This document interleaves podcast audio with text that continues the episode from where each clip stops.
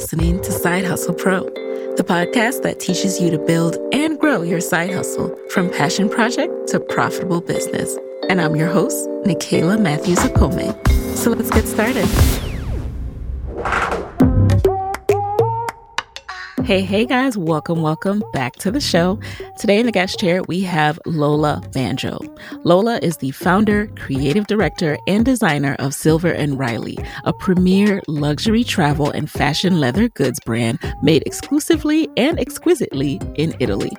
Self described as a dreamer and a doer, Lola launched Silver and Riley in October 2019 with one main goal creating stylish, functional, and luxurious pieces that do not break the bank, yet make you look and feel like a million bucks. Each Silver and Riley product is designed in a way that combines her passion for problem solving and building things better through her experience as an engineer and now as a corporate strategist, with her love for fashion, which she picked up from her late mother, whom the brand is dedicated to. She draws, conceptualizes, and then works with her manufacturers to bring all Silver and Riley items to life. In today's episode, Lola shares how she manages a high level executive position at a global tech company while managing a booming business. Let's get right into it.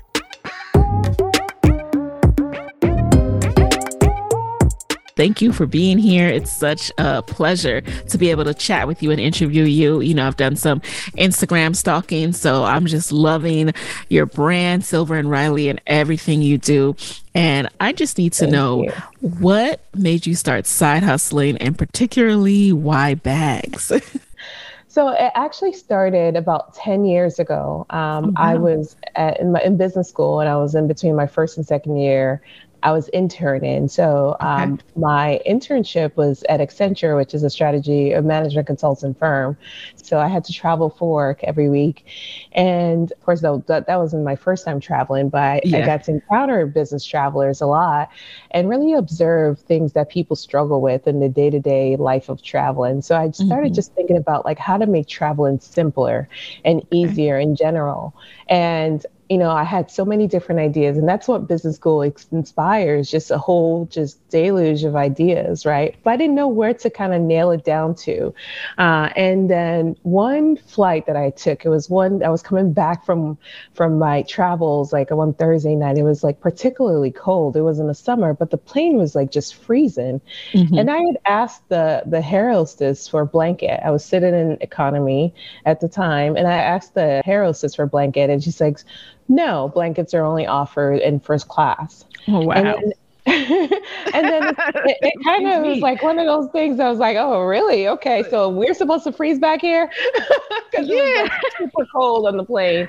But it sparked an idea in me and i was like mm-hmm. oh i need to create some kind of like travel accessories where you know mm-hmm. you can bring on things like blankets and things that you need for the conveniences of travel so i started ideating on this travel product right it was okay. like this portable blanket that you can bring on the plane at the time there now there is like examples of that on the market but at the time there was nothing i searched and mm-hmm. researched and i was like okay you know what i can create this so i went on to my my um, my uh, significant other at the time. I was like, I have this great idea.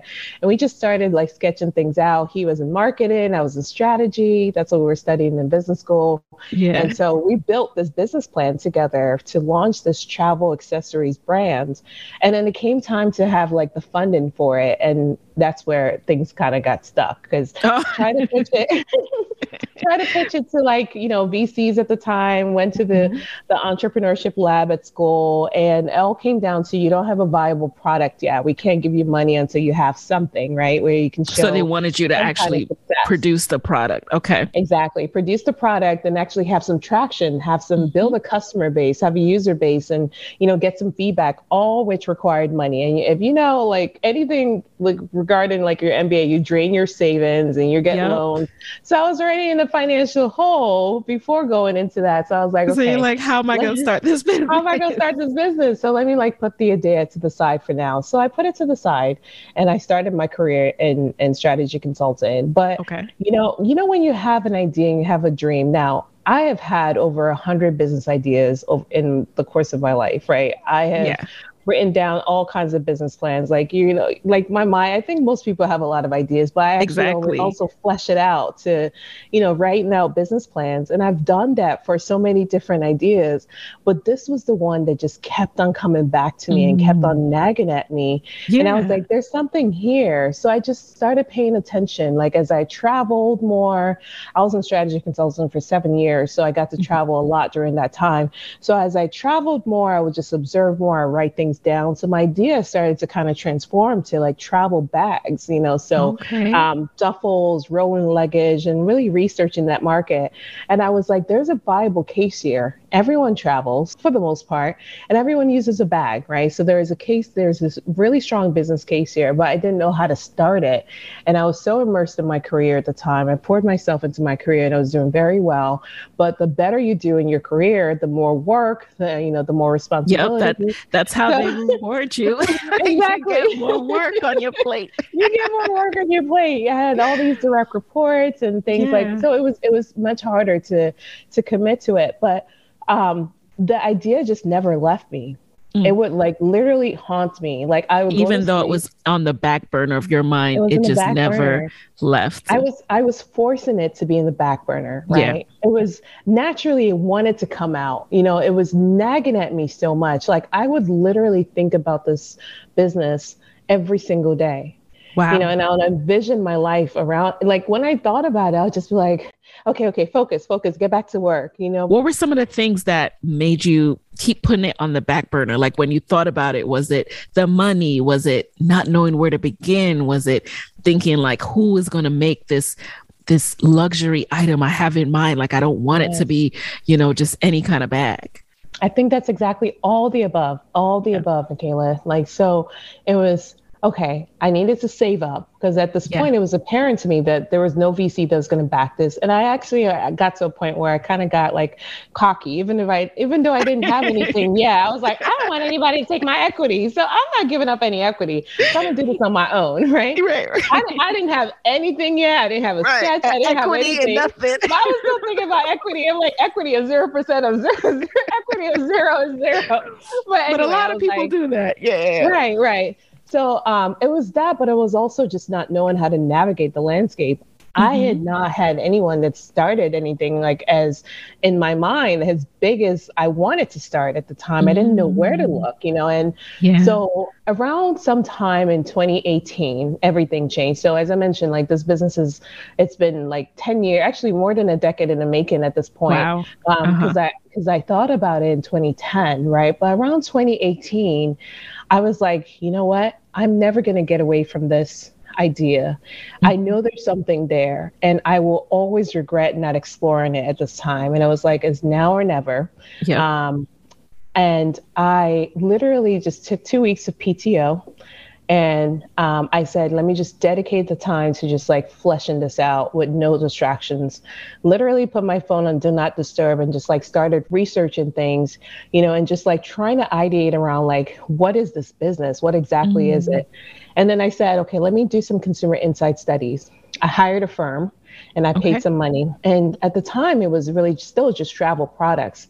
So I was like, I want to develop a travel bag that is, you know, combining all these things, all these all these um, functionalities and qualities that people are saying they wanted. Like I was scouring um, sites, like retail sites, like just reading uh-huh. feedback and reading reviews from from different um, customers in terms of what they wanted.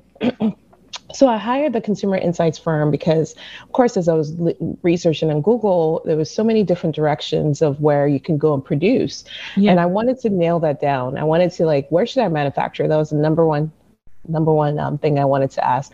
I already had an inkling that there was going to come back as Italy, but I wanted to confirm it. I don't want to use my own biases to, to make that decision. And um, why and did then, you have that inkling? Just based on the luxury bags that you buy? Exactly. Okay. Mm-hmm, exactly. Pretty much like if you think about all the luxury fashion houses, they're either made in Italy or in France. Mm-hmm. Most of them are made in Italy, but I, I wasn't sure if that was important to to people. I felt like it was made in Italy just because that's origin of, of, of where it comes from, mm-hmm. where, you know, Italian leather, there's a lot of leather being made, there's a lot of family history and all kinds of stuff in there.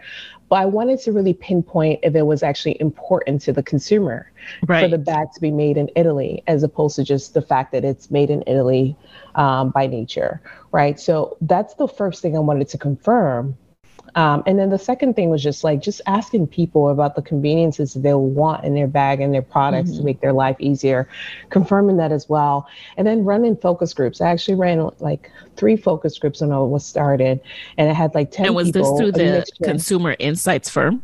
No, so the consumer insights firm is separate, and then okay. also the, the focus group. So the consumer insights firm, I really just wanted them to actually like you know get data about what people like. So it was a randomized sample of, of people, and the way those firms work is like the bigger the sample size, the more expensive it is. So mm. I think I settled on like 200 people. So they collected okay. insights from 200 people, and the questions were around like when you think about leather, um, it was we try not to make the questions lead in because we we didn't want mm-hmm. people to we didn't want to feed them the answer. Yeah. But it was just like things like when you think about leather, um, and where it's manufactured, what what country comes to mind, things like that, you know, and also does the place that your your bag is manufactured matter?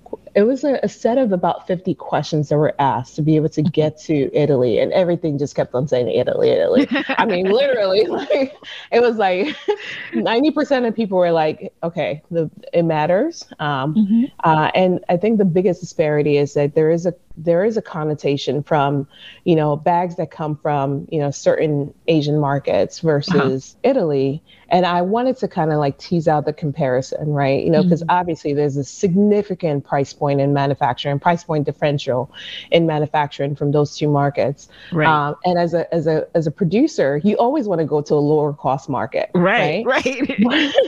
but but I was like, no, you know what? Um, it's that's not going to fly. And then I mm-hmm. actually did do research. I did reach out to some um, manufacturers in those other markets to get prototypes of their product and i was able to compare myself and it was like night and day so i was like mm-hmm. okay there's no way i will produce in anywhere else other than italy or comparable like so there are also some comparable. but that's markets. awesome that you you went and got those prototypes made in the different countries to Absolutely. see what the quality would be okay yeah this, this, this is already about, sounding like so right it was it was it was expensive yeah.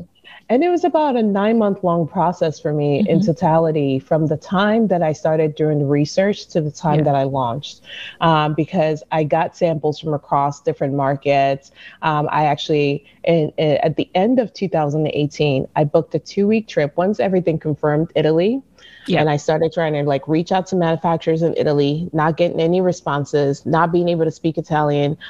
I, my crazy ass book. Oh, I probably can't. No, you can. it's okay. So I booked a two week trip yeah, to Italy, yeah. Uh, to the to to on the outskirts of Milan, where there was a lot of leather manufacturers. Mm-hmm. And I said I was just going to go door to door, literally wow. go door to door for this because they were not responding to me or they were saying no, and I was just yeah. like, they need to. I need to build some kind of relationship face to face. And I went door to mm-hmm. door. I had a list of factories that I had to visit, got my Uber, and just literally went there. And actually, two of those days, I hired a translator because it was becoming difficult to communicate. Mm-hmm. And essentially, I had a set of questions. But what I was trying to accomplish was just to find my manufacturer, find the one mm-hmm. that wanted to work with me, and be able to incorporate a lot of those things that I wanted in my products, but also had the values that align with mine, the sustainability goals that align with mine, and, and mm-hmm. things like that. So um, at this um, point, did you have a bag sketched out as like the first yes. thing you wanted to make? Okay.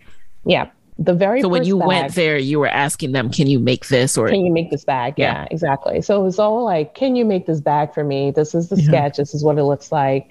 Can you make it for me? What's the process?" Um, and the first question they will always ask me was just, do you have a backer, right? Do you have like mm-hmm. some kind of financing? Um, and the answer was no, I was self funded. Now, keep in mind, over the course of like ideating on the business uh, in 2010 to mm-hmm. when I actually started in 2018, I did save some money because I was just like, you know what? I'm going to start putting some money towards this ambition because yeah. I don't want to get funding and I, I don't have anything to get funding with yet. So right. I wanted to save the money to start. And when so you said I, I want to save money, did you have an amount in mind? Like, um, yeah. this this is going to require ten thousand. This is going to require a exactly. hundred thousand. Like, what what was that amount? Nicaila, that you... I thought it was going to require twenty thousand, right? Yeah and you'd be surprised. Do you want me to share now well, how much I, actually required? Like, I'm, I'm thinking Italian leather, and my mind goes a hundred thousand. What did it actually require? I have invested, well, to start the business, I invested 120,000. So mm-hmm. I thought it was 20,000, right? Yeah. And yeah. I was just like, I had in my mind that everything startup costs, it was not going to be more than 40,000. It was 20,000 to produce, but then I had all these other costs, right? To, right, to set right. up the infrastructure of the business. So I put a $40,000 cap on everything. Ah. But girl, once I went and I was looking for manufacturers, and they were talking about eh, uh, they were talking about um, the minimum order quantity, the MOQ, mm-hmm. which is basically that terminology is like the minimum that you can order for a particular SKU, right? Right, right. So I was thinking that I will find a manufacturer and they'll be able to make me ten pieces of this item so I can test the market. Right. No right. way. They were like, we require a thousand. They were like, pieces. girl, you cannot pre-sale this. You yeah, need to buy exactly. It. They're like, we require a thousand pieces up front, and there's wow. no there's no finance terms where I was like, oh yeah, they'll be able to give you net 30, net 60. They're like, we don't know you. We have no no motivation to give you yeah. any of those terms. You wow. have to pay everything up front. And you know, the average bag, so the bag that I was producing, it was mm-hmm. the costing was because because also my minimums were lower so it was mm-hmm. higher in cost it was coming up to like 300 and these folks were telling me that i had to order a thousand pieces right mm-hmm. and it was three like 300000 where do yeah. i get that from you know yeah. so I kept on searching. I kept on talking, get, kept on getting rejected because my minimums I was looking for, I was like, okay, let me try to find a manufacturer that would take a hundred, right? Yeah. As yeah. a minimum. And also would would just want to do a lower a, a lesser amount of run like so a lot of them will want you to have a collection as opposed to just like two bags right yeah yeah so it was I talked to 136. That number is wow. going to be forever ingrained in my brain. I'm gonna tell my grandkids the story, my great grandkids, my great grandkids, by the grace of God. Like yeah. I will tell them the story of getting rejected by 136 wow. manufacturers before I found the one one mm-hmm. single one that said yes i can work with you within your parameters and they also checked the boxes that i was looking for mm-hmm. and it was like this major breakthrough of just like feeling so excited and relieved but then also exhausted before i even started yeah. before i actually had a product I was already tired i was like how do people start businesses this is crazy well first of all congrats were Thank all those you. rejections on that trip that two week trip you took no, no, no. It was, okay. It was, during that two week trip that I took, I went and saw maybe about 25 uh-huh. manufacturers. Uh-huh. And some meetings were very quick. It was like, nope. some were longer, right? Some actually yeah. sat down and gave me the, you know, the proper respect and welcome and like, oh, okay. we'll like to work with you in the future. And funny enough, yeah. one of those that did receive me well, I work with them almost exclusively now because oh, they were not wow. they were not able to work with me for because the first manufacturer I did find yeah is not them right so mm-hmm. um they were they're one of the ones that initially that. I know yeah. girl there's we, so we, much we yeah. have time. We have time. We have time. Okay, I love it. Because the first manufacturer I found, yeah. uh, I'll tell you that story. But anyway, so one of the ones that initially like mm-hmm. rejected me, but in such a respectful, loving way. It was just like it was it, the business case was not aligned to them at the time, right? They did mm-hmm. not have the capacity to accommodate what I was looking for, what I needed at the time, but they did it yeah. in such a loving, respectful way that when I was able to bolster up my financial resources and my mm-hmm. manufacturing capacity, I went straight back to them and I was like, I want to work with you guys because I love what you do and I just love the way you handled me as a potential customer. You didn't have a mm-hmm. dime from me, but you treated me in such a respectful way. But having that one, the first one that did say yes, the first breakthrough yeah. in Southern Italy, I was so relieved and so excited to finally have a working prototype. I can imagine. Me, and what what was it about that one? Like what is it about mm-hmm what you presented, you know, that everyone else said no to, that they were willing to work with? What do you think it was that made them say yes? I think at the time, unbeknownst to me, um, they were also kind of just like starting up their customer list and they're, they okay. were excited to kind of just maybe they maybe even like let you know just newcomers or like people with less experience in that industry mm. come in because they were looking for customers as well they're okay. looking to bolster up their their rolodex but it was not a cinderella story it was not a success story with that first oh, manufacturer no. why is that yeah i will say i was grateful even now in retrospect, even though the, the, the, story didn't end well with that first manufacturer, I'm grateful that I had that breakthrough because I think mm-hmm. it was mm-hmm. just God's way of telling me, like, it's going to work. You know, you may knock on 136 doors that say no, but you eventually get one. So even though that didn't end up to be like the ideal manufacturer, you know, that boost of confidence and finding that one, because mm-hmm. after that one, I was able to go back and find one almost immediately and went back to the other one like very quickly. And everything kind of just started like rolling from there. It's like after you've gotten so much rejection, you start to kind of lose some kind of, you know, even though I've always seen myself as a positive, optimistic, like go get in, like just I would just keep on going. It could it be does something to you. Yeah, yeah, it does something to you psychologically. Were you able to create at that first slate of products and sell and at least recoup some of the manufacturing costs or did you sever the relationship during the process so let me tell you the story about that one that I did find. Unfortunately, mm-hmm. here's what happens, right? In the in the manufacturing process, you find the manufacturer, you do the sketch, right? I do a lot yep. of my drawings myself, uh, and then they make it into a paper prototype. You you accept it, and then they mm-hmm. actually make a physical prototype. They send it to you, you inspect it, you make changes, and then okay. they go make the production, right? So that whole cycle is about six weeks long, right? Mm. So once I did that, right, for that first manufacturer, I made a big order because the prototypes that they sent me checked the boxes, and I was like, okay. it's great, great. So I made a big order, and I remember um, sending the biggest check at the, at this point that I had sent. Yeah. At that point, it was like eighty thousand dollars, right? Wow. And I paid for the order. And when the production bags came in, the first set of production bags came in. Half of them were completely different from the prototypes that I approved. and I actually learned after the fact that this happens so to so many people when they're oh starting their God. businesses essentially what the what the guy did was mm-hmm. you know send me the perfect prototypes right with yep. the leather the exact specificity of the leather and the, the design that i wanted right. but then when it came to production what he tried to do is like for some some of the skus mm-hmm. use a lesser quality leather or lesser quality accessories to basically uh, now I've paid for I've paid for the expensive one, right? Right, right but he's trying to like just get a little bit more money on the side and they do it all the time now not necessarily just in italy but just in, in manufacturing in mm-hmm. general mm-hmm. but that was a hard lesson to learn and a very expensive one because i ended up having to scrap about $20000 worth of product wow. that was just like i could not in good conscience include this or send it to customers mm-hmm. and also the fact that I had shot my campaigns right with the perfect prototype right and then I'm gonna say like imagine like what what you ordered do you know those yeah. things you see on Instagram what I ordered versus what I received I was like no that's not gonna be me we can't right? do that what did they say? That. What did they did they we, say we'll replace it? it? Like legal, no, it became a wow. legal issue, right? And um, I wrote a 27 page document because I got a lawyer.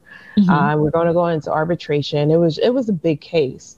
Mm-hmm. So what he ended up doing um, because he wanted to because I also pulled in the International Trade Committee. It was a big thing because you know I was thinking even though it's eighty thousand dollars, it may seem like a drop in the bucket for a, a lot of these governmental agencies. For me, it was like a lot more than I even thought I was yeah. going to spend, right? $80,000 is significant when you're self funding, right? And I just felt so cheated.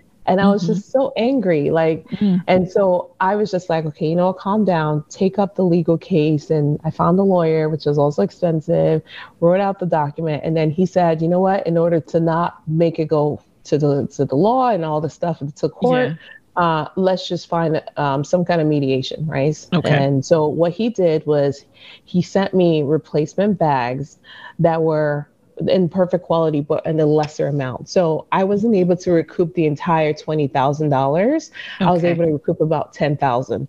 So I was just like, you know what? This is a lesson. I'm not even gonna fight it because the whole process was taking like a long time, right? So I was mm-hmm. like, I'm not going to fight it any longer. Let me just let this go and know that that was my most expensive lesson to date. I'm going to learn a lot other lessons, but yeah, at that time, that was my most expensive lesson. And I and that lesson is is going to help so many people who are listening to this. In hindsight, what do you think you could have done, or what should we do differently? What right? I Those do differently. Yep. Okay. tell, what tell I us. do differently now yeah. is whenever you have a business that has a global supply chain, you mm-hmm. manufacture in a different country, do anything like that, and you place a large order, yeah. you have to first of all be there at the point of shipment, right? Mm-hmm. You have to have someone that's there at the point of shipment, like a quality control, quality assessor, something like that at the start of the relationship when you're still building trust. Now, okay. when you already have the relationship, like I have with my current manufacturer, I trust that if they're going to if they tell me that they're going to send me this, they're going to send me that because it's mm-hmm. actually in their best interest. Now they know yeah. that my business is a viable business, is bringing in revenue. They don't want to sever the relationship with me as well. So they're always going to do right by me.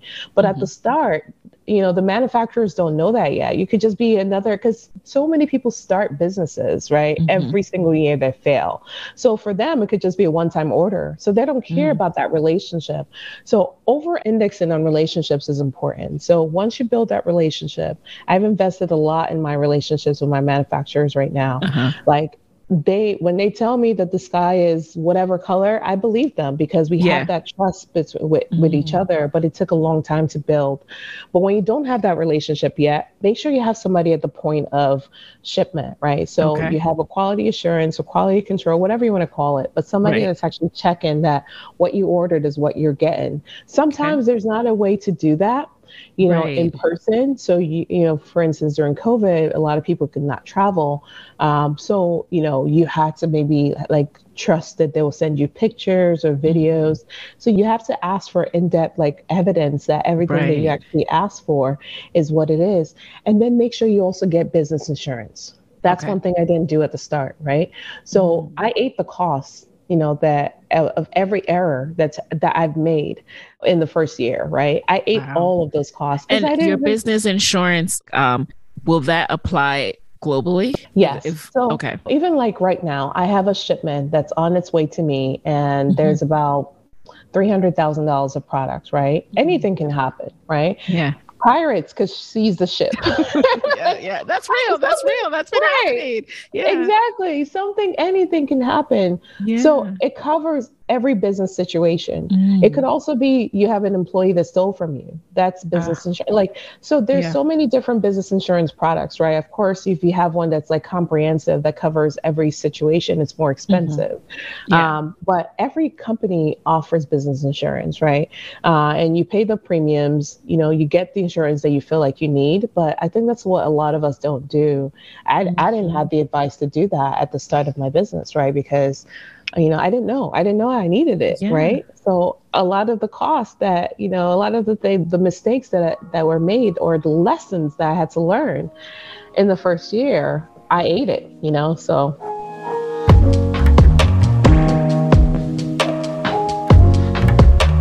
talk about being self-funded and that's one of the main reasons why I do this show and talk about side hustling, right? Because your job is that first investor. So, in addition mm-hmm. to your job, were there other resources and other places you look to for capital to help you fund this business on your own?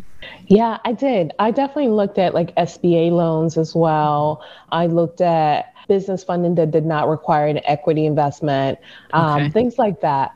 I think the first thing, again, I was kind of like, I don't want to give up any equity and I was still yeah, making zero dollars. Like nobody wants equity of something that's still in the red. But right, I was right. like, I don't want to give up any equity. And I think a lot of entrepreneurs say that. But there is there is merit to giving up equity because again, you can it can help you grow and accelerate your business and scale yeah. to a certain extent.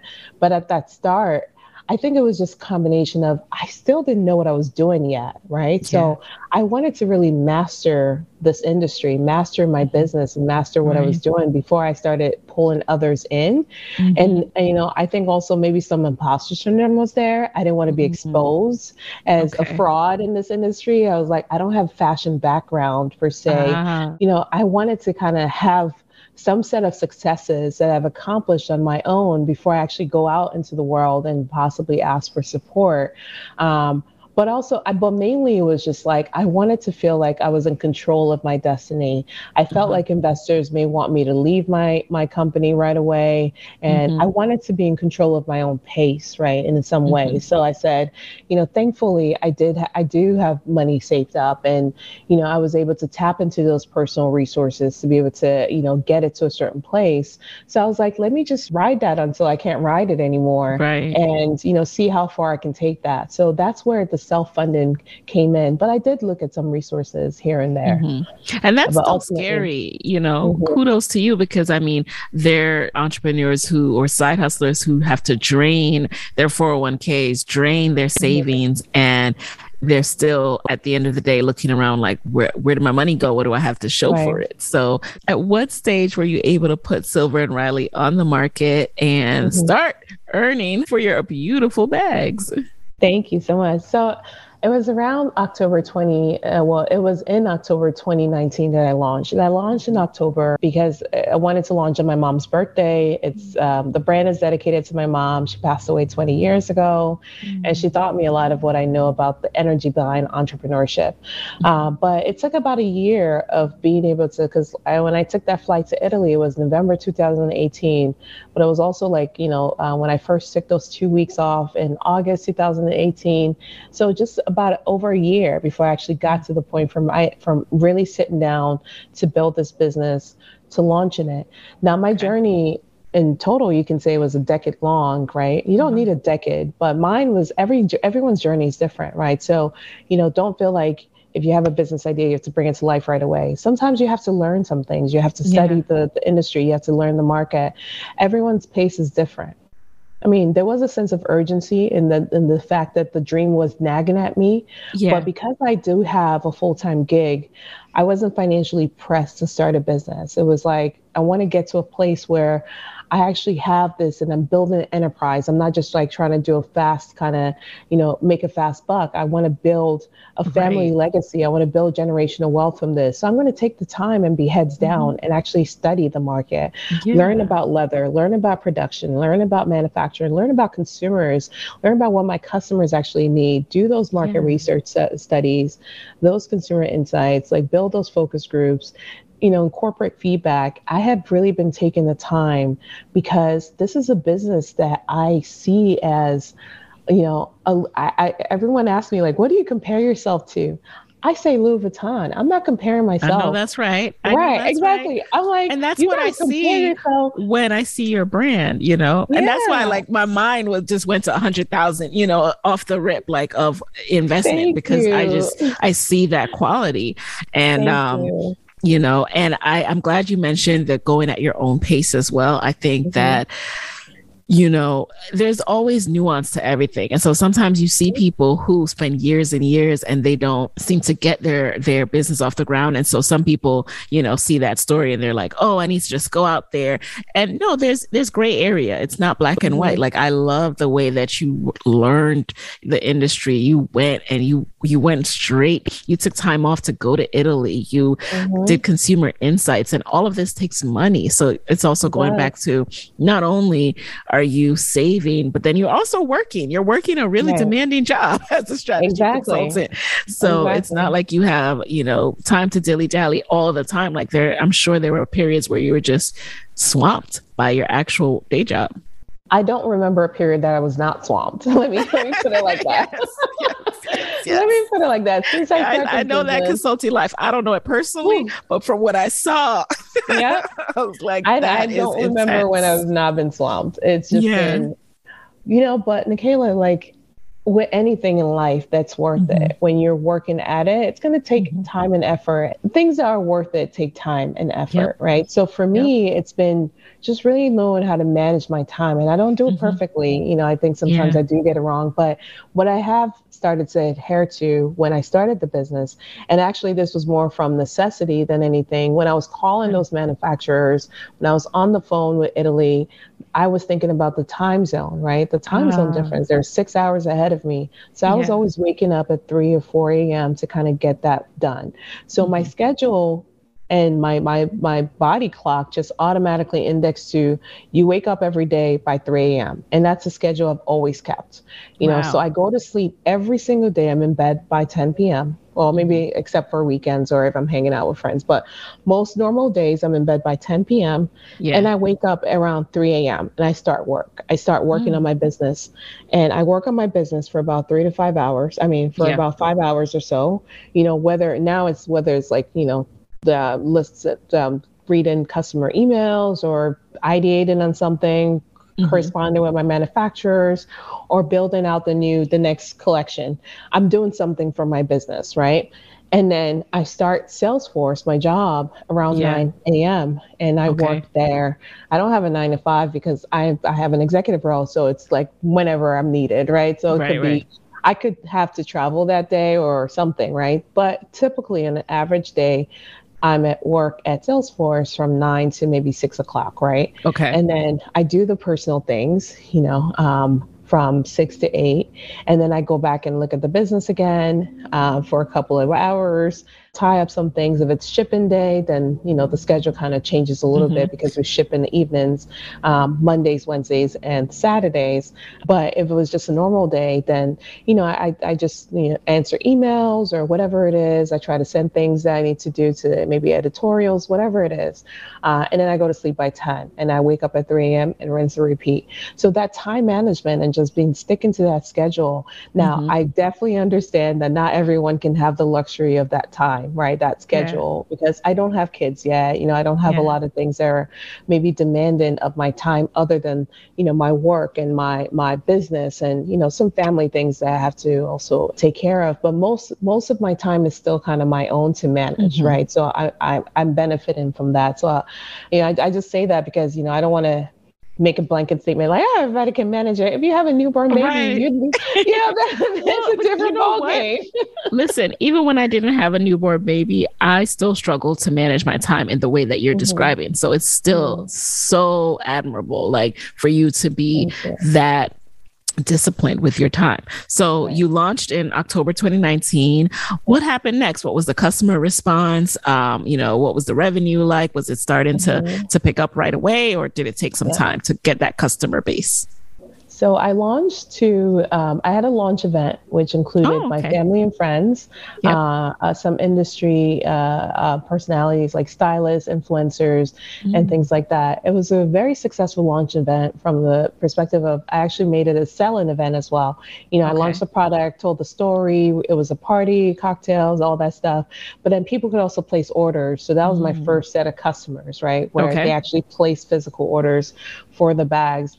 And then, you know, I had a whole bunch of like marketing stuff that I invested in across social mm-hmm. media. And of course, my personal social platforms. Hey yeah. guys, I just launched this brand. So that was my first set of customers. It's just like family and friends, right?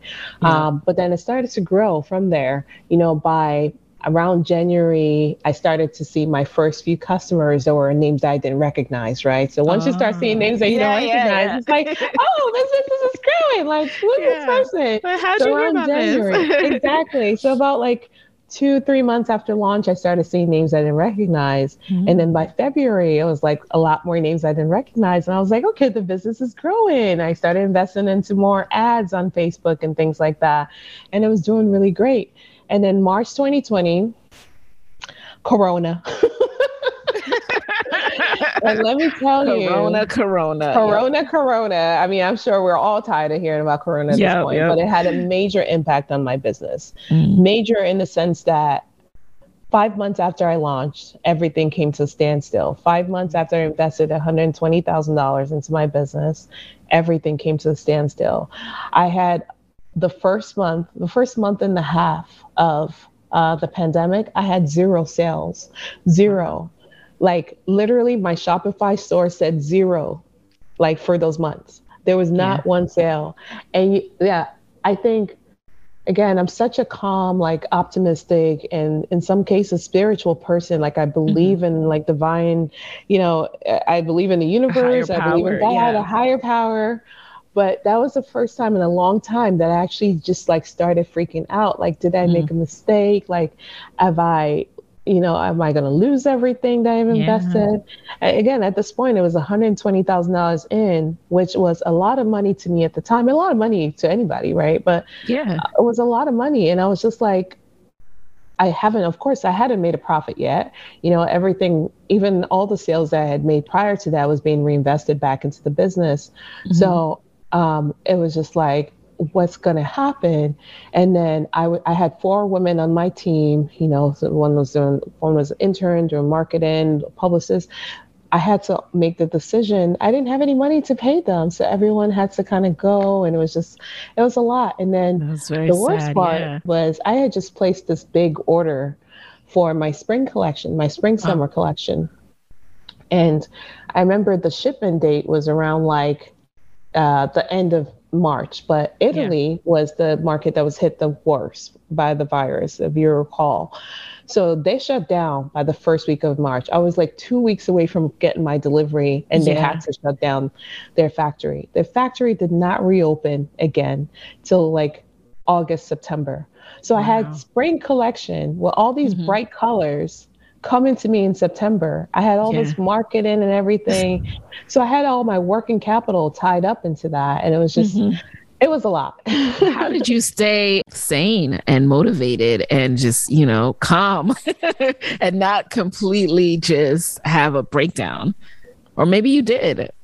You know, I think I had a couple of freakouts, like maybe yeah. not a complete breakdown. I think honestly, one thing that kept me, kept me grounded, I mentioned earlier that this brand is dedicated to my mom. She's mm-hmm. my uh, biggest motivation, inspiration. She was a entrepreneur in her time as well. She passed away 20 years ago, but she had several businesses and mm-hmm. she was just a very positive, loving person that everyone loved her. And she had such a really grounded perspective on life, which is where mm-hmm. I get a lot of my perspective from. And she used to just have, whenever things would go wrong, right? She used to always yeah. say, it could be anything small. You know, she'd be like, no condition is permanent, right? And that's something I heard almost all my life while she was while she was alive. Yeah. No condition is permanent, right? Everything is going to be okay. Mm-hmm. And she meant it in the sense that whether you have something where you, when you're in the middle of a storm, it will eventually mm-hmm. end.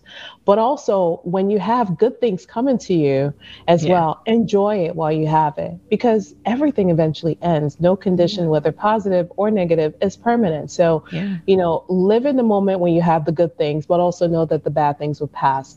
And honestly, Kayla, that that was the perspective that kept me going. I kept mm. on. I I was like on Wikipedia every day, reading up on all the the pandemics that had, had happened in the past. I was like, they they have an end date. They have an end date. right.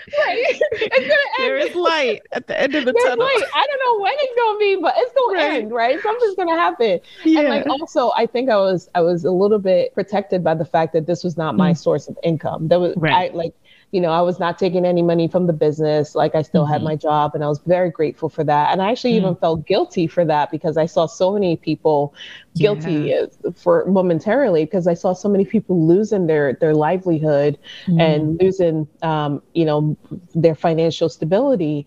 And so I was like, how can I even dare complain? Right. You're like, I don't have it that bad. It could be right. worse. I, right. I, I know right. that feeling for sure. So, guys, have you been thinking about starting your own podcast? So, you've been thinking about all these different ideas, or you have one idea that just keeps coming back to you, but you're not sure how to start, or if you have started, you're not sure why you can't grow it as much as you want to grow it.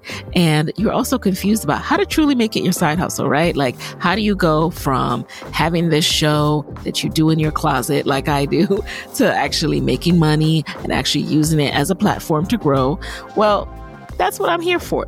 I am going to be teaching you how to make podcasting your side hustle. Go over to podcastmoguls.com to register so we can go over some things. All right. And it's also your opportunity to pick my brain. Stay until the end so you can get to the Q&A and you can ask me anything that you want to ask me about podcasting. You can talk to me about challenges and I am here as your resource. This training is completely free. I love doing this because you can walk away from this training and completely make a difference in your show. So go over to podcast podcastmoguls.com. Make sure you are registered. Again, that's podcastmoguls.com to learn how to make podcasting your side hustle.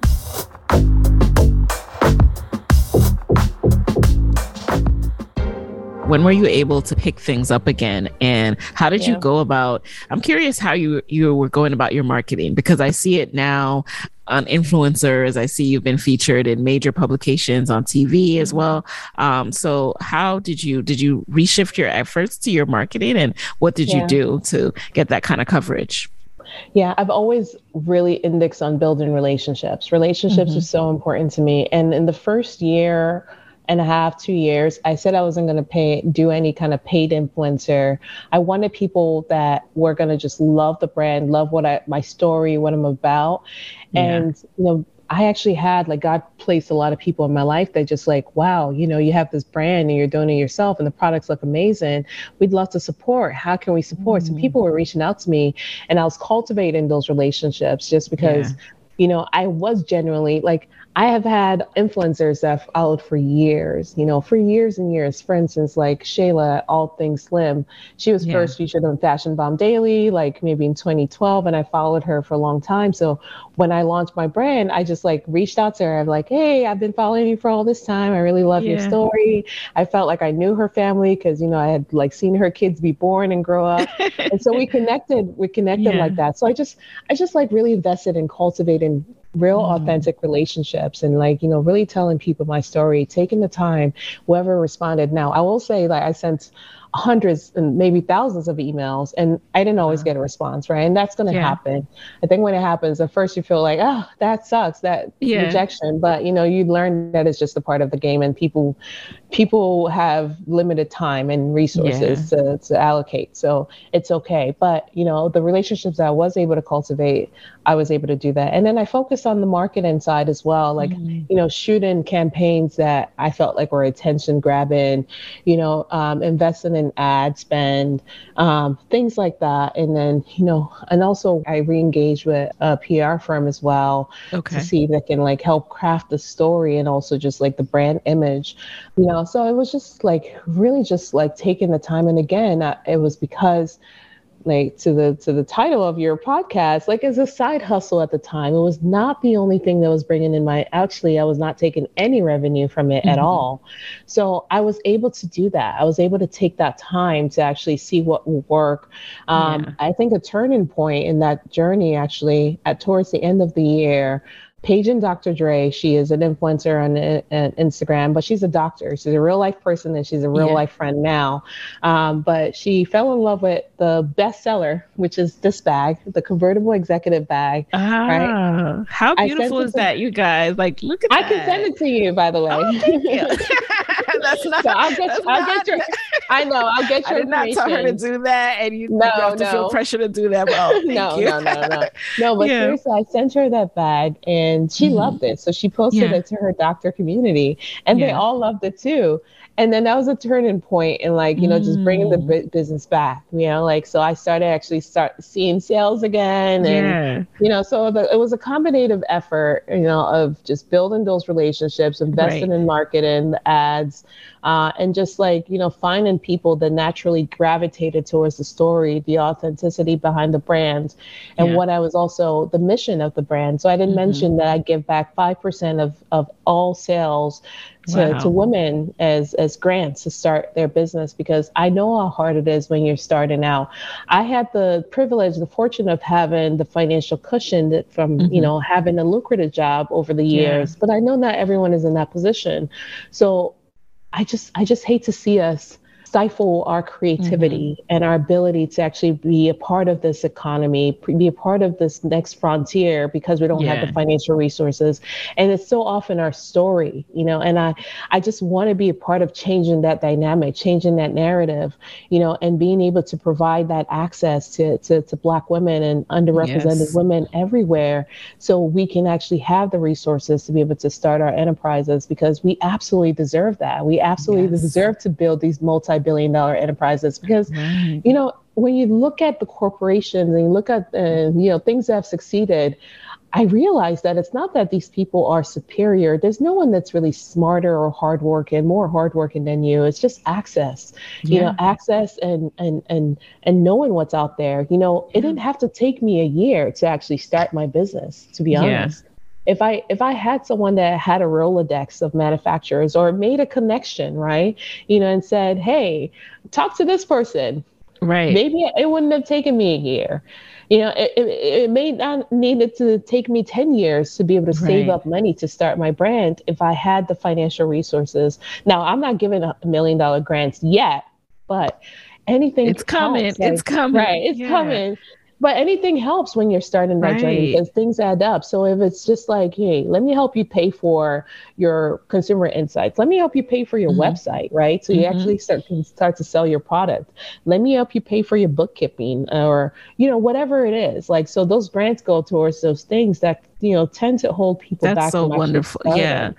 I love that. That's such a wonderful, wonderful initiative. And I think, you know, you are a shining example of what I want people to be able to do, what I what I hope people get from this show is that side hustling allows you to take the time you need to invest in everything you need to yeah. do before starting your business so that if you go through a slow period before the business is ramped up, you know, you still have your job to fall back on, hopefully. Exactly. So, yeah. I love that you touched on that. And I'm also curious to know given the research you did, the consumer insights that you did, when it came time to find your pricing in the market, yeah. was that an easier process for you, or was it still challenging to figure out where to come in in the market? Um, you know, mm-hmm. because obviously you are you are targeting, you're already coming in as a premium luxury brand.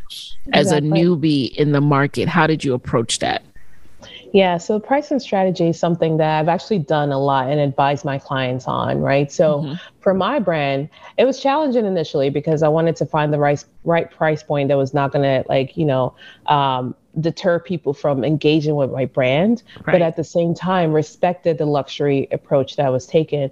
And also some of it was from necessity as well. It was like, if I'm producing this bag for 300 $400, I cannot price it at 300 right? Because then right. I, I, I, lose money, right? Yeah. So going into a luxury market um, necessitated that I had to price at a luxury price point, but I wanted to keep the brand attainable luxury. So my my okay. demographic had always been us, right? Women like us that, you know, we have disposable income, we work, you know, we have professional careers or we do things, right? And we have yep. some money.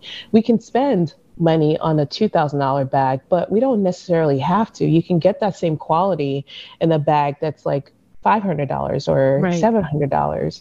So that's the demographic I wanted to appeal to, the demographic that I recognize, right? So, yeah. um, you know, 25 to, to 55 year olds that had, you know, a professional career that needed a bag that was functional, that was very stylish and, and fashionable, but also was going to last from, from generation to generation. But they yeah. didn't want to invest in a three thousand dollar bag to get that.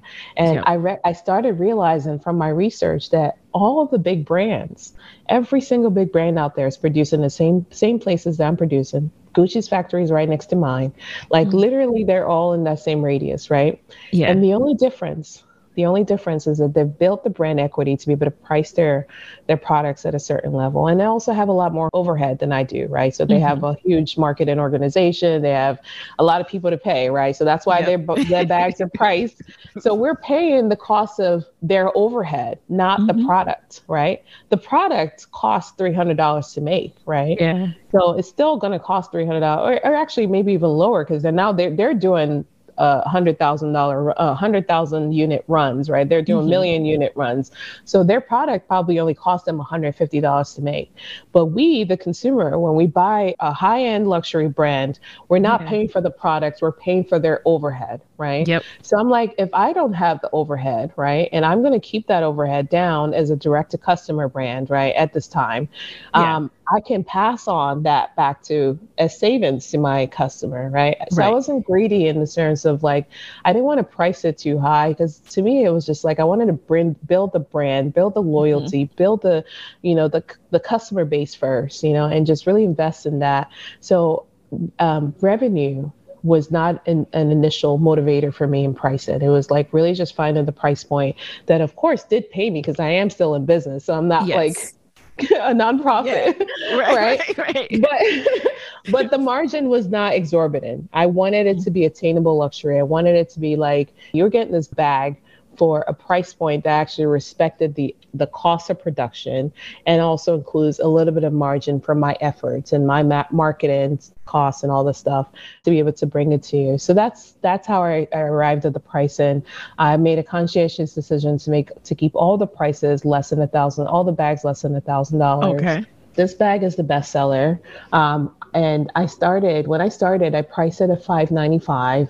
Yeah. Um, and but unfortunately, last year I had, I had to make the difficult decision to increase the price to six ninety five because everything increased in prices. Like yeah. my, my manufacturing costs for that bag increased by twenty percent, wow. and then DHL once increased their prices too. And I'm like, why are you guys increasing your prices? I'm like, I don't get it. Everybody everything was sending me is yeah. going up. Right. Yesterday's price, y'all already know, it's not today's price. Not today's price. Literally, that's what all my all my vendors yeah. said. Like everyone was sending me a notice at the end of the year, like our prices wow. are increasing by blah blah blah. I'm like, why? yeah. So what are the signature bags that you have now? I see, you know, you have the Durban bag, you have the belt mm-hmm. bag. Talk to us a little bit about all the SKUs that you have. Yeah. So one thing you'll see that all the bags, well, not all the bags, most of the bags have a city name, right? So that's okay. inspired by this was originally a travel brand. And also, mm-hmm. I love mm-hmm. to travel. I've been to over 100 countries. And wow. so I, I gain inspiration from all these cities that I've been. So I've named the bag the Milan bag. You know, so when you go to mm-hmm. Milan, it's very chic and stylish. And so that's the bag that I named after Milan. And then I have the Dubai bag, which is more colorful. So you mm-hmm. some of those styles have more color. And then they have the gold chain. You know, gold is synonymous to the, the Middle East. Um, you know, the Geneva bag, I have that as the messenger bag. So when you go to Geneva, Swiss Switzerland, a lot of people are in business, so they're running from here and there. So I created mm-hmm. a messenger background that. So anyway, so those are all inspired by a city. Um, the the SKUs that are doing the best right now, honestly, since launch has been that convertible executive bag. It is a mm-hmm. bag that literally every woman can see themselves, or men. I have male yeah. customers that have this as well, but everyone can see themselves carrying this bag because, you know, it comes in now. It comes in seven different colors, but this is the yeah. best selling color. This this olive green one. Um, you can wear it as a chic bag that you're just taking you know, just just just I'm a stylish person. I'm wearing this yeah. bag, or you can take it to work yeah. Some people even use it as a mommy bag, right? Ah, and then ah, because it's of so the func- chic. Yeah. Exactly. Because of the functionality where you can turn it into a backpack, right? So I designed that functionality of you can loop the straps around it and put it into a backpack. So nice. So it's very convenient. You can wear it in four ways. So this bag has just been doing ex- exceedingly well, you know. So it, I, I call it the bag that every woman needs in her closet. This is like you're you're going out, you're running errands, just pick up your bag and go. Like everyone uses this bag. Where I have customers that bought all seven colors. What? It's, it's, it's crazy because I'm like, oh my gosh, like you love yeah. this bag that much the the the finish is impeccable. And i'm not just saying this because it's my brand. Like i'm so proud of this bag. No it is the, gorgeous. And i'm so proud of you. you. because i mean you can just tell that you took the time to go to italy and get this quality because you see people start handbag lines. And it's hard. It's it's hard because when you say you're a luxury brand, like we we all have an anchor in our mind of what mm-hmm. deems something luxury and so you you know you really need to come in on that level and exactly. so you made sure that you did that exactly. so that exactly. is just I was like I cannot call my brand a luxury brand if yeah. I don't have the luxury touches all the mm-hmm. bags come with a dust bag they have the luxury packaging and just mm-hmm. even the way that I like my customer service that's something that if you read the reviews that people leave they constantly yeah. talk about the the service that they receive I want it to be a luxury service like I want it to be like a white glove. Right. I mean, I don't have the infrastructure necessarily to make it fully white glove at this point, but I really wanted people to feel good mm-hmm. interacting yeah. with my brand. Like I want them to feel like they they get individualized, personalized attention mm-hmm. to what they mm-hmm. need. Um, Listen, so, I I can already see. So, are you doing this on your own now? Now you talked about having to let go some of your team. As far as mm-hmm. customer service, you talked about responding to things. Are you a one woman show? Or are you have you been able to build some of that team back up? So here's a lot of entrepreneurs don't like to admit this because uh, you know you're on Instagram. People are like, "We will respond to your inquiry." Most of the time, it's just a one-person shop, right? So yep, all yep. of 2020, like at the end of 2020, well, after the pandemic, once I w- unfortunately had to let some people go, so yeah. the rest of 2020, it was all me. All of 2021 it was all me. And yeah. then my brother came in as well um, oh, towards the end of okay. 2021. And now I have another person as well that's helping yeah. me. But if I'm being honest, it's still mostly me. Like mm. I, my brother helps a lot with the logistics, like, yeah. you know, handling the DHL and the, the fulfillment and things like that. But when it comes to the strategy and the marketing and even the social media and how I engage with influencers, the design aspects, it's still all me. And you know, as I grow, I know that I'm going to bolster up the team. Um, right now, it's the three of us, but and but I've always still be kind of like been conscious of keeping overhead down because I want to mm-hmm. keep that price point attainable. You know, you're the only way to keep the price point attainable is like my costs go down, right? Or I keep the overhead down. So my yeah. my cost of production rather. Um, but actually that is happening because as I'm ordering more units, it's you know mm-hmm. I'm getting more sales. I'm negotiating better better pricing with my manufacturers, okay. right? Yeah. So that is happening, but um, I, am I'm, I'm gonna I'm building this into a billion dollar business. So this is gonna be an right. enterprise, right? Yeah. And I mean, so what, I'm gonna have a whole advice? team. Yeah. What's your advice for people as they are growing? Because it's kind of like you have to make that decision between, okay, you're getting more sales. At some point, yes, it will feel like you're spending so much upfront, mm-hmm. right? Uh, you know, the cost yeah. of goods, the cost, your overhead, but then you also need to ramp that up in order to yeah. get more sales. You know what I mean? Like you have to yeah. constantly, constantly make that calculation. And so, are you at that point where you're starting to think like that? Like, hey, um, I know this seems like a lot right now, but as someone who's building a billion dollar business, is it yeah. a lot or is it helping me to get my next round of sales to this, which will then allow me to invest like exactly. this and then get the next exactly. round of sales like that? Yeah. Yeah, those are the decisions that you have to make as a business owner. And a lot of those decisions are not going to be easy. You're going to lose money before you yeah. make money, 100%. And you have to be comf- comfortable with that fact because it is a fact. Whatever business that you're building, you know, mm-hmm. if it's going to be a sustainable and profit generating business, you're going to have an investment up front, right? Mm-hmm. But it's still going to be hard when that investment is coming from your pockets, right? Yeah. Every single person I pay is still coming from my pockets. So it's like it's it's it's coming from my hard work. Like it's not just arbitrary money. It's not like VC money. It's not yeah. paper money. It's real money that I made, right? But it's something I've had to get comfortable with over the last two and a half years of being in business. That in order to grow and scale, you have to invest in your business. You have to invest in marketing. You have to invest in PR. You mm-hmm. have to invest in all kinds of things to actually get your business to a point that it's actually lucrative and bringing in mm-hmm. the revenue that it deserves, right?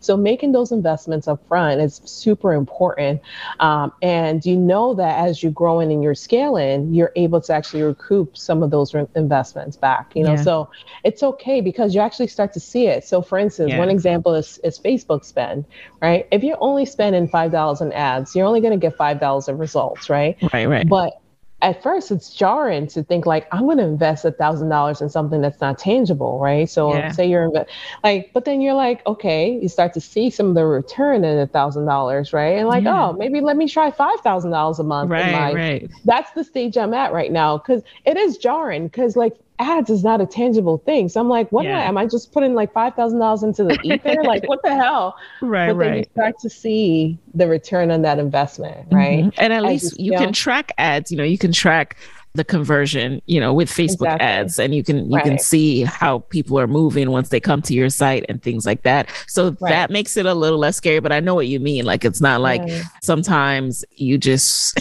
you're like, "Oh, I just want people to buy, you know, I don't I don't want them to just visit, I don't want them to come back, I don't want to retarget them, but it's part of it's part of the process." No, I learned I learned. So one thing I learned in and I think I learned in business school, but also just uh-huh. like in school of real life, right? A customer has to see your product seven times before yes. they actually make a buying decision most of the time. Yep. Whether they see it on Instagram, they see it on the influencer, they see it on TV, they see it on something, they have to hear about it and see it about seven times before they actually go into their pockets. Now, that's the average customer. There's customers that see the bag the first time and they're like, I love it. I want it. I love it. I'm going to make a, a, decision. That's your like easiest sale. But the average yeah, yeah. sale takes a lot of time for, and you know, I actually look and, and I used to study the customer characteristics of people, how long they spent on the site, what sites they, um, what pages they click on, you know, and also how many times they came. A lot of customers come to the site several times because, again, my price point is not $20, right? It's not $50. Right, right. So they have to sometimes they have to think about it like it's a you know, thoughtful oh, decision. Yeah, yeah it's, it's you have to decision. make a very thoughtful decision. And um, yeah. but w- one of the things I love about Shopify, you can kind of be like, "Hey, did you forget something in your cart?" Or exactly or, or, or, all the e-commerce platforms now. You know, yeah. like, "Hey." yeah, exactly. I know you were here without right. being creepy.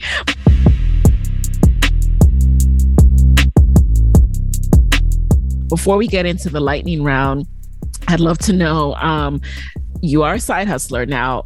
You talked about your timeline and everything like that throughout the day, but mm-hmm. when do you have time to do anything else? How are you fitting this into your life? Such a, you know, your business has grown so much. You have a really high level job as an executive at Salesforce. So, how are you making this all work? yeah, first of all, I have to give a shout out to Salesforce because they're super supportive of my business. And I know that's not a situation that. that every everybody has. Sometimes you feel like you have to hide what you do. Salesforce actually mm-hmm. like is proud of the fact they, you know, they collaborated and like uh, and put in some press out there in terms of just wow. you know supporting the business, supporting people that have those that dichotomy of um, mm-hmm. you know having that business and also um, working in corporate because it's something to be proud of. It's it yes. says a lot of the, about the person when you're able to perform in this you know this fast paced high demand environment but also still be able to build a sustainable business. Who wouldn't want that kind of personality in their enterprise right?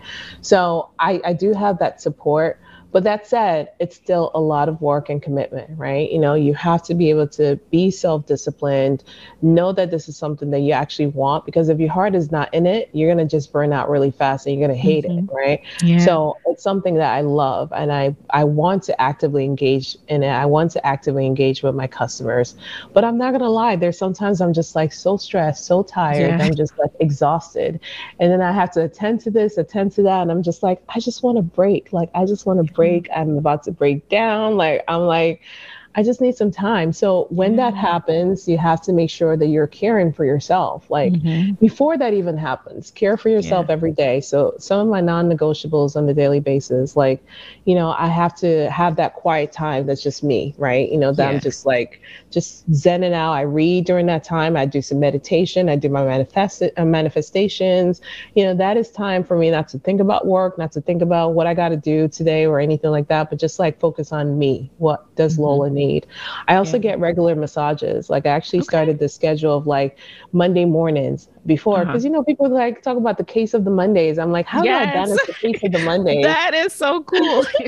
yeah, I start my Monday with a massage.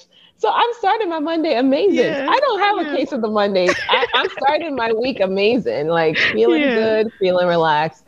Uh, and then I also run as well. Um, okay. So I go to Orange Theory, and uh, and outside of that, I run like you know during the summers I run like five miles every day. Like that's oh, something wow. that keeps me very balanced and centered. Mm-hmm. So whatever that thing is, you have to find that thing that keeps you going. You know, mm-hmm. and you know also like have a supportive group of people, whether it's family. Yeah whether it's friends, whether you're part of a business community or something, people that encourage you and support mm-hmm. you to mm-hmm. keep going. I'm very fortunate to yes. have people in my life that are just like, Lola, we see you, keep going. You know, I have friends that tag me and everything. You know, when like on Instagram, people are like, yeah. you know, tag black owned, but I, I'm, I'm, always being tagged and things. And I, love I love it. that. I love, I love it. it. I love it so much because people are constantly thinking about how can they support mm-hmm. me and how can they make sure that they're elevating my brand.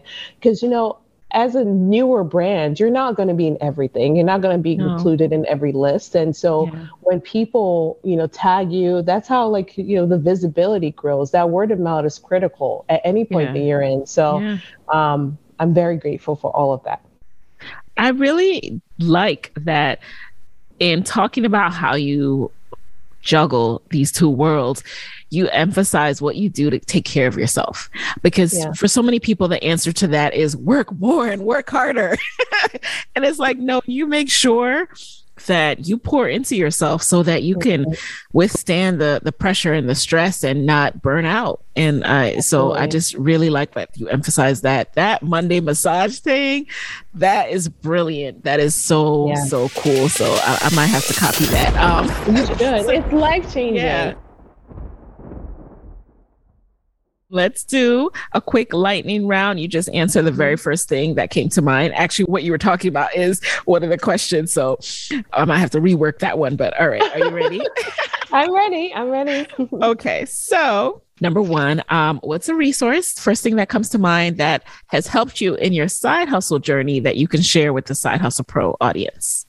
First of all, um, I keep spreadsheets of everything, right? And I yeah. keep a plan of everything. Like, and again, it has to be individual, but make sure you're writing things down. When you write things down, it becomes a plan. It becomes, and you're able to take action. So make sure whatever your mechanism is, you're yeah. organized. You're organizing your thoughts and your actions and your plans in some ways. And then there's like business resources across the board that you can use and tap into. Um, you can take courses on Coursera about business, Harvard Business Review. Uh, Harvard has an open source resource around businesses as well. Mm. Uh, you can t- tap into Side Hustle Pro to learn about yes, people's yes. journeys. yeah, there's so many things out there. If you're looking for the information, you'll find it. But the most important thing is centering, centering yourself first and knowing mm-hmm. that you actually have a way of motivating yourself to, to go and get it. So. All right. Number two, what's been the best business book or episode or live event that you have attended or, you know, used to pour into yourself? So I will say, okay, one thing I personally do is I read a lot of business success stories, right? Mm-hmm. So, for instance, like I read the story of Louis Vuitton, the actual Louis Vuitton, right? And yeah. also Vera Wang, how they got started. And uh I find ah. motivation in those stories. I also find motivation in hardship. People that have had a difficult journey, but there was mm-hmm. they were able to navigate themselves away uh, out of it. You know, so Louis Vuitton, for instance, when they when he started uh, the brand, he didn't have customers for 10 years. A lot wow. of people don't know that, right? And it started with trunks. Yeah, it started with trunks. And then one day, you know, somebody walked in and was like, oh, I love this, right? And then it, was, it started building from there. But it took a long time to become Louis Vuitton. And I think social media sometimes makes people feel like these things happen instantaneously. They don't, they take time. So, um, not a business book. I have several business books that I read, you know, uh, but, you know, for me, the most important thing is just like finding motivation in real life stories, especially mm-hmm. stories of perseverance, of overcoming, uh, uh, of tenacity. You know, yeah. wherever I see that happening, I'm inspired by that because it lets me know, like, through whenever I'm having a hard time with the business, that I can keep on going as well. Mm-hmm. Um, Absolutely. And yeah. Number three Mm-hmm. Who is a black woman entrepreneur that you would trade places with and why? Ooh. For a day. Trade places with for a day. trade places with for a day. um, it's going to sound corny, but I've, I've, I've really studied Oprah's journey. I know a lot of people are not going to say she's an entrepreneur, but she actually is. Yeah. She's running her enterprise and, you know, so, and she has many different elements in there. So I've always admired her and I've always like if I could trade places with one person yeah. per day, give me Oprah any day. Yes, yes, yes, yes. um, number four, what is a personal habit that has significantly contributed to your side hustle journey? Uh, personal habit, meditation, um, and also just speaking positively to myself. I start my day with a positive intent and positive thought. Yeah. Not that you're not going to encounter things throughout the day, but I always just tell myself, you know, I am a naturally optimistic person. I see opportunity yeah. in everything, even in the yeah. things that look like, you know, they could be negative. There's opportunity there. So mm, everything that, that comes oh. my way. yeah, it, it's so important. And mm-hmm. then finally, um, what is your parting advice for fellow side hustlers who may be stuck or discouraged trying to juggle their own full time job and side hustle? So, if you have an idea, and this idea has been with you for some time, and you've studied the idea, you know that there's something there, and you also know that, you know, this is something that you are passionate about I just want to say you don't have to have everything perfectly figured out before you go do it. You have to start it first, right? You're going to learn along the way. You're going to do things wrong. You're going to bounce back and you're going to learn and you're going to get back up yeah. there. But you have to start.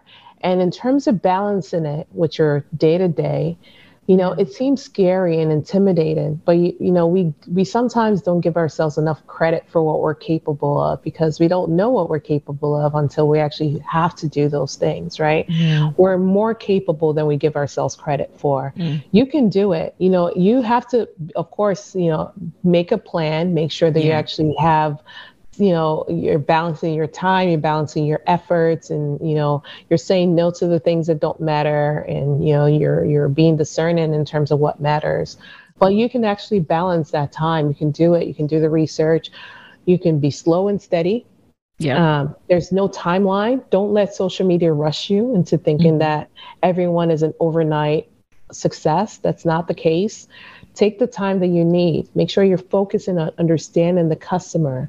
I am hyper focused on customer intimacy. Like I get feedback from my customers all the time. Yeah. I want to make sure that I'm designing and I'm actually creating products that the market is going to embrace and love and my customers are going to feel gr- great with. So make sure you understand your customer, your demographic figure out what you want to target. You can't be everything to everyone. If somebody's looking for a super stylish, trendy bag, probably not my bag because my bag is for the everyday professional that also values fashion, right? Find your demographic and be hyper focused on that demographic. Don't try to cater across the board. You know, um, don't try to be everything to everyone because you're going to fail. And also be conscious of who you're getting advice from, right? Because mm-hmm. people people may try to input into your stuff, and you should listen. You should absolutely keep an open mind but also keep in mind that people are only talking from their own perspective. And sometimes that perspective may be limited by what they've tried in the past that didn't work, you know, yep. or their failures or whatever yeah. it is, right? So make sure you're discerning of what advice you're getting as well. Yes. And if yes. you've studied your market and you know your product, you know that there's something there and you really believe it in your heart, you have to go for it how you want to design it because i'm telling mm-hmm. you people told me you should design this ultra luxurious bag and price it at $5000 yeah. or you should do this that's xyz and i'm like you have to find that middle ground and just know yeah. that you're being true to yourself oh that those were some gems right there well you know where can people connect with you lola and um, where can people find out more about your brand after this episode absolutely so silver and riley all across all socials, Silver and Riley on Instagram. It's uh, the brand is ampersand, but on Instagram, on any social platform, you actually have to spell out the and. So it's Silver, A N D, and Riley, Silver and Riley. And yes. then also the website is www.silverandriley.com. Uh, that's where you can connect. That's where you can find awesome products. And I also wanted to share uh, a discount code with the Side Hustle Pro oh, um, community as well. You can Woo-hoo. get 20% off using the code Side Hustle. 20% right. off with the code Side Hustle. And thank you so much. That's so generous of, of you. I, I we really appreciate that. Thank you so very much. And you know, one thing I want to add before we wrap up is this episode has really poured into me today. I, I can't even quite put the words around it, what specific thing it is that has done that for me. But I just want to thank you for that because it definitely has. And I can feel that in my soul and in my spirit. And I hope it has done that for you as well, you guys listening. So, with that, there you have it. Hey guys, thanks for listening to Side Hustle Pro. If you like the show, be sure to subscribe, rate, and review on Apple Podcasts. It helps other side hustlers just like you to find the show. And if you want to hear more from me, you can follow me on Instagram at Side Hustle Pro. Plus, sign up for my six bullet Saturday newsletter at sidehustlepro.co slash newsletter. When you sign up, you will receive weekly nuggets from me, including what I'm up to, personal lessons, and my business tip of the week. Again, that's sidehustlepro.co slash newsletter to sign up. Talk to you soon.